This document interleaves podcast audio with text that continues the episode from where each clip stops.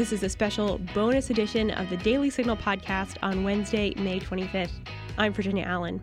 The nation right now is grieving with all Texans as we remember those lives lost in the tragic school shooting there. And so many Americans are asking that question right now of how did this happen? And also wanting to know how can we prevent this from ever happening again? So today I'm so pleased to sit down with Heritage Foundation visiting fellow Steve Bucci to discuss just that how we can prevent school shootings like this from happening in our nation ever again. I am pleased to welcome to the show Heritage Foundation visiting fellow Stephen Bucci. Steve served our country for three decades as an Army Special Forces officer and top Pentagon official. Steve, thank you so much for being here today. Oh, it's my pleasure uh, to be here. I'm not a pleasure to be talking about this particular subject, but yeah. thank you for having me. Yeah, no, we really appreciate your insight, Steve, at this time as really the whole nation is grieving right right alongside all the folks in Texas. And of course we grieve with every single family member who who lost a loved one Tuesday at Robb Elementary School in Uvalde, Texas. 19 students were killed and two teachers lost their lives. The gunman we know is also dead, but there's a lot that we still don't know. Steve, you have served our country on the front lines in so many tragedies. What were your first thoughts when you heard the news Tuesday? Well, the first one was obviously, oh gosh, not again. Mm-hmm. Uh, but the the the next one is, it doesn't have to be like this. We can we can mitigate the risk of these kind of things happening. Uh, you know, I won't say that any system is perfect and is going to stop every tragic incident, but boy, we could do a better job at it than we're doing. And the the simple tropes that you hear, well, just ban guns, and you know, we just uh, it just some of the things are silly because they don't work, they haven't worked uh, that, or they're already in place and the people calling for them are, are just, you know, chasing a political agenda. And that's not what we need to do. We need to come up with good solutions. Mm-hmm. Yeah, well, and I'm I'm excited today that we get to talk about some of those possible solutions because everyone is asking that question right now of of how did this happen and even more so, how do we ensure that this never happens again? You have published pieces for the Heritage Foundation on school safety, and you say that there's really four steps. There's four keys to school safety. One is preemptive response. Secondly, access control. Third, hardening classrooms. And fourth, on site incident response. So let's talk through each of these, beginning with preemptive response. How can we act preemptively to prevent these shootings from even occurring in the first place?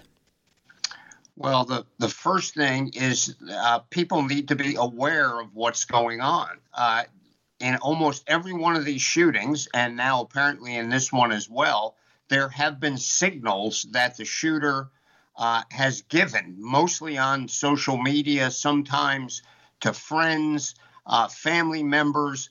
And the problem is, people see these things, you know, like pictures of him with guns saying he's going to go do a shooting. Uh, apparently, this young man had some friends that he used to cruise around the neighborhood and shoot BB guns at people's cars or at, at people walking on the street.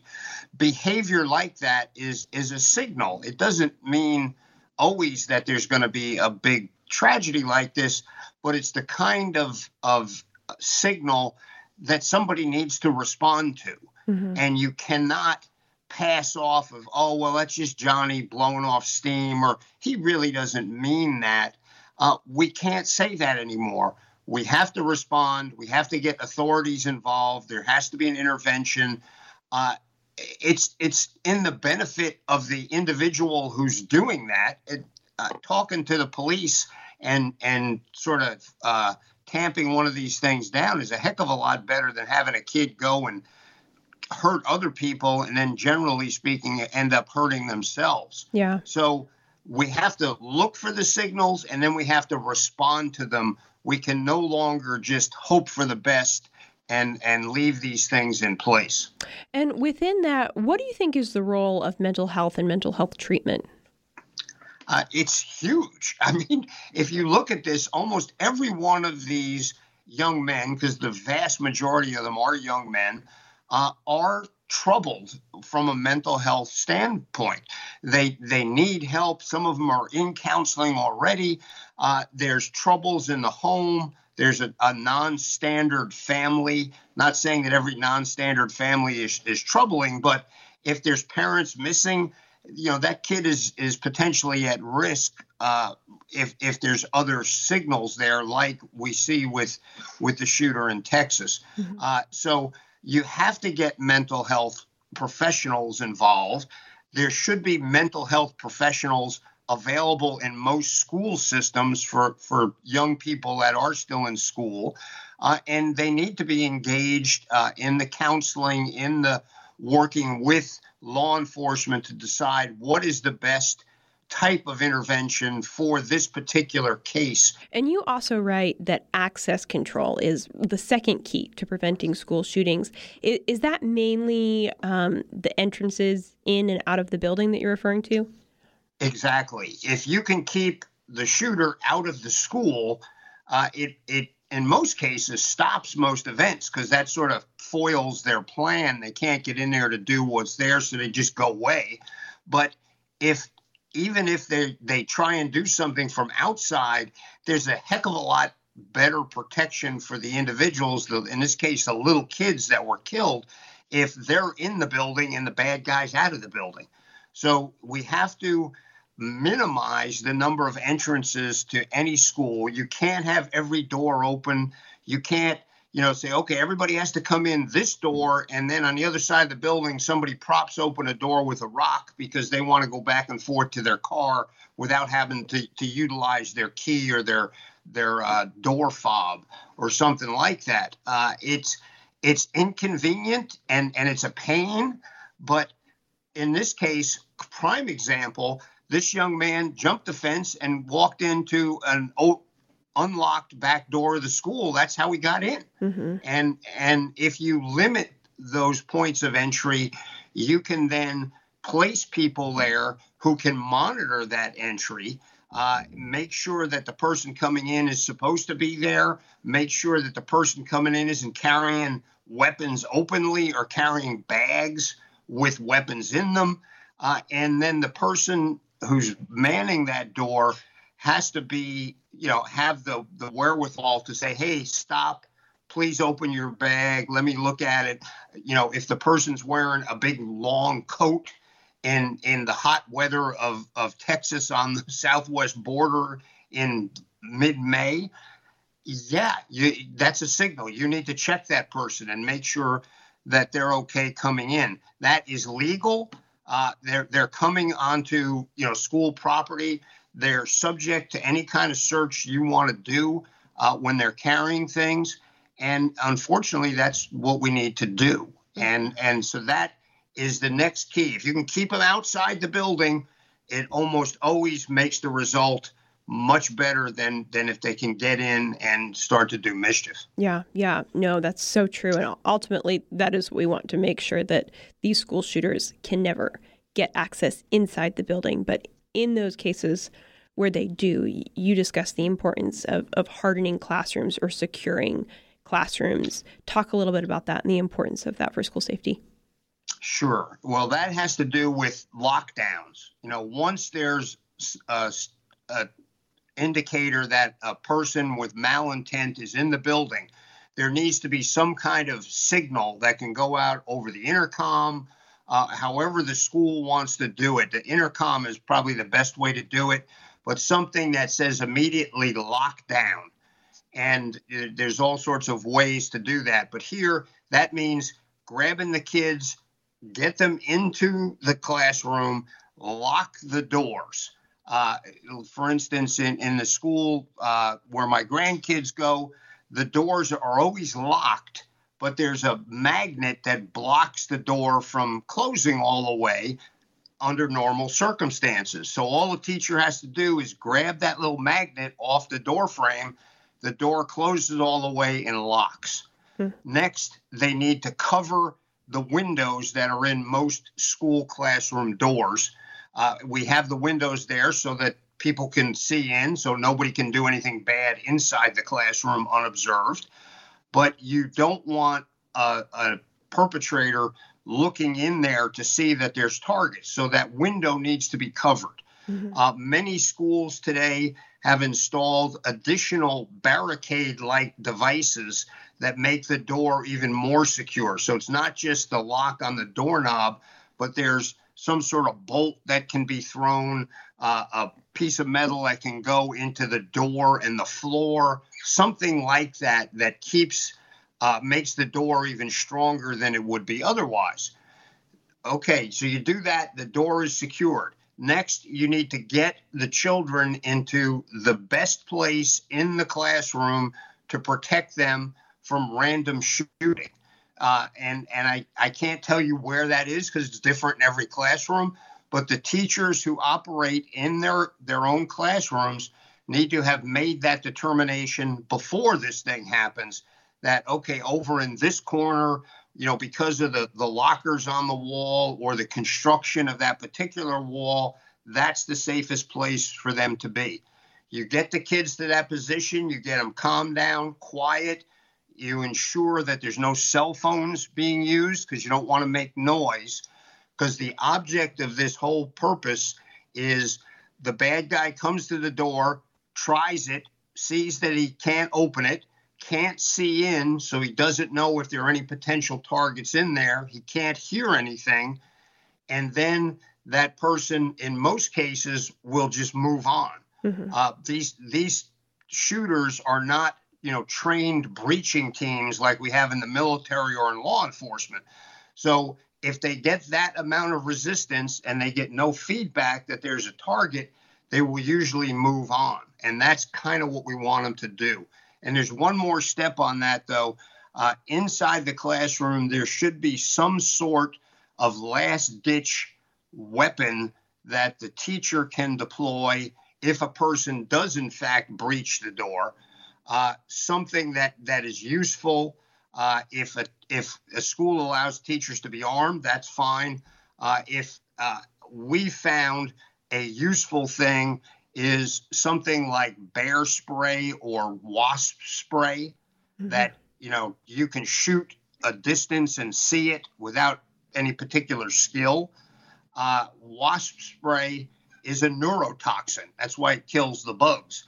If somebody's trying to come in that classroom to hurt those kids, as they're coming in the door, if you spray that at them and hit them in the face, they're not going to be shooting anybody for a few minutes. Mm-hmm. Uh, and that can then give that teacher, as a last ditch thing, I'm not saying go chase the guy down with this stuff, but if they're coming in the door, that's a good last ditch uh, defensive tool to try and, and protect the children that are in the room. Yeah. Wow. And then when it comes to, to the response, on on the ground. What what are those um, responses that schools should have in place to be ready to respond directly to that active shooter um, if it if it comes to a point where a shooter's in the building uh, and and is on the move? Uh, this this is probably the most controversial part of my my four points, uh, but we have found that the faster somebody responds directly to the shooter, the sooner the carnage stops or hopefully doesn't even start. Uh, law enforcement will try and get to the school as quickly as they can once they get that 911 call. So, this is not a criticism of the police in any way, shape, or form. They just can't fly yet. Uh, so it's there's going to be at least a couple of minute delay uh, in in almost all of these situations. Uh, sometimes just locking down is sufficient, but often you have to respond directly to that person with what you have in hand. Some schools have uh, school resource officers, they're law enforcement officers assigned to that school. They would respond. Some schools have allowed teachers who have voluntarily said, I am ready and you know mentally to do this. I've had training. I have a concealed carry permit for a, a weapon. Uh, I'm willing to be part of that response team, and they use that. Others use volunteers, parents, or people from the community who are willing to give their time uh, to do that. Generally speaking, it's preferable if those folks have had some degree of training, either a military law enforcement background, uh, they've been through courses for this sort of thing, and they need to be screened. They need to be, you know, you need to pick the right people to do this and then have them in place uh, or have them available. And so you can have people on your staff, on your faculty, or extras added in. If you have enough money uh, in your school district, it's a private school that's well endowed, you can hire higher end security people to do this sort of work as well. I know there are schools in Florida, for instance, parochial schools, who hire former SEAL Team 6 or, or Delta operators to do this kind of protection. Uh, that's pretty pricey and way out of out of reach for most schools.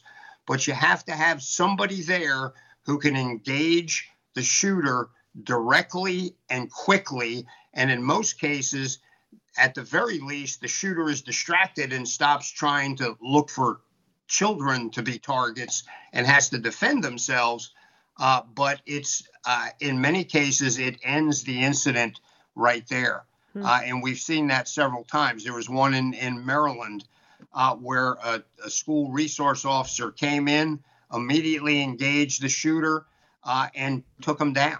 Uh, it, it's the best way to respond until law enforcement gets there. Once law enforcement arrives, all of those assets need to stand down and let law enforcement deal with it.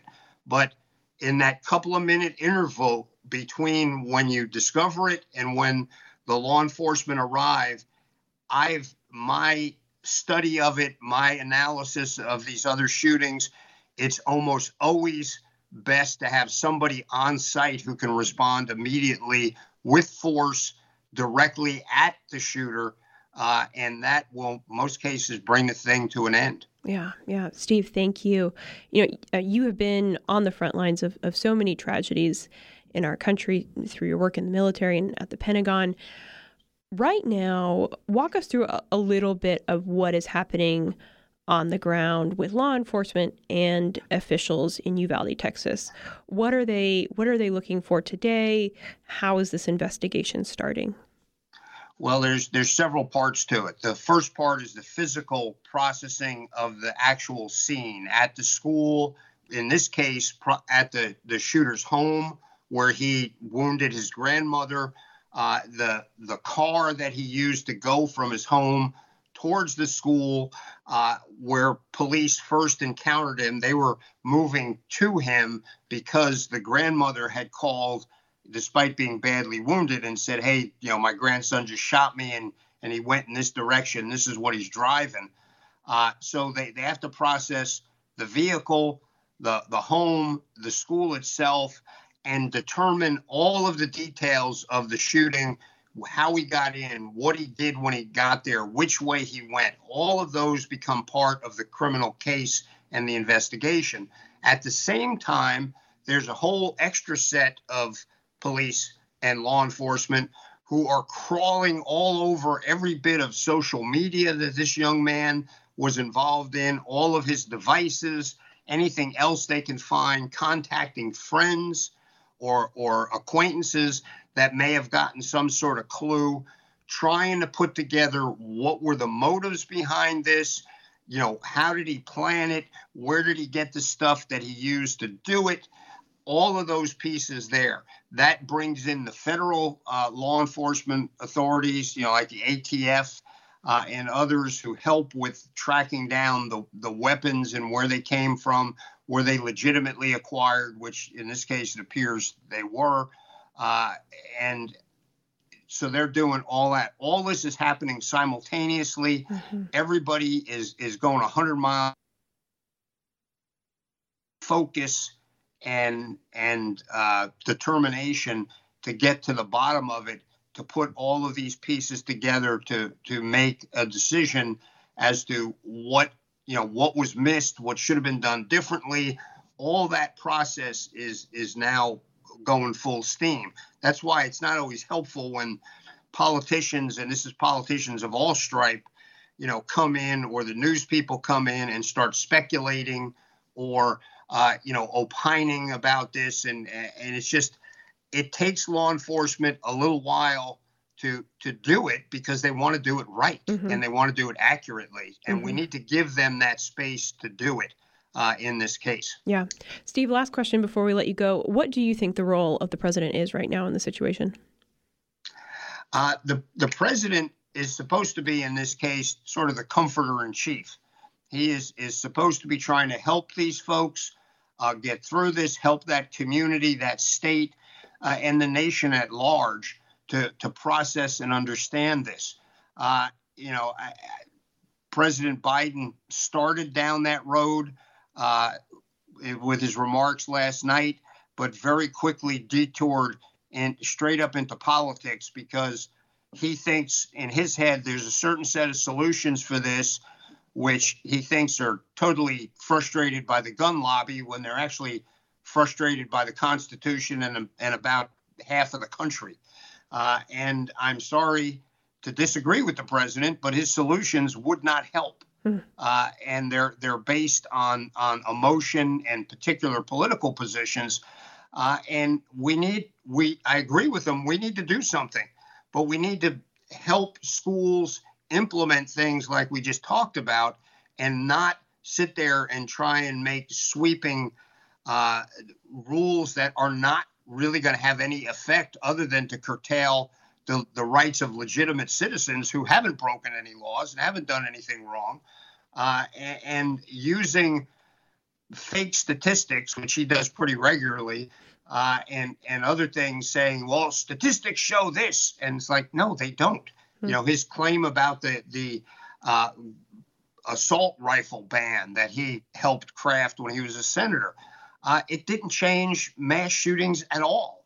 Uh, and it's you know they they say things like that, but when you actually look at the statistics, it's not true. Yeah. Uh, I would recommend anybody listening uh, to go to my our heritage colleague Amy Swearer uh, has written a ton of stuff, scholarly, you know, documented analysis of of the studies that are out there and the statistics.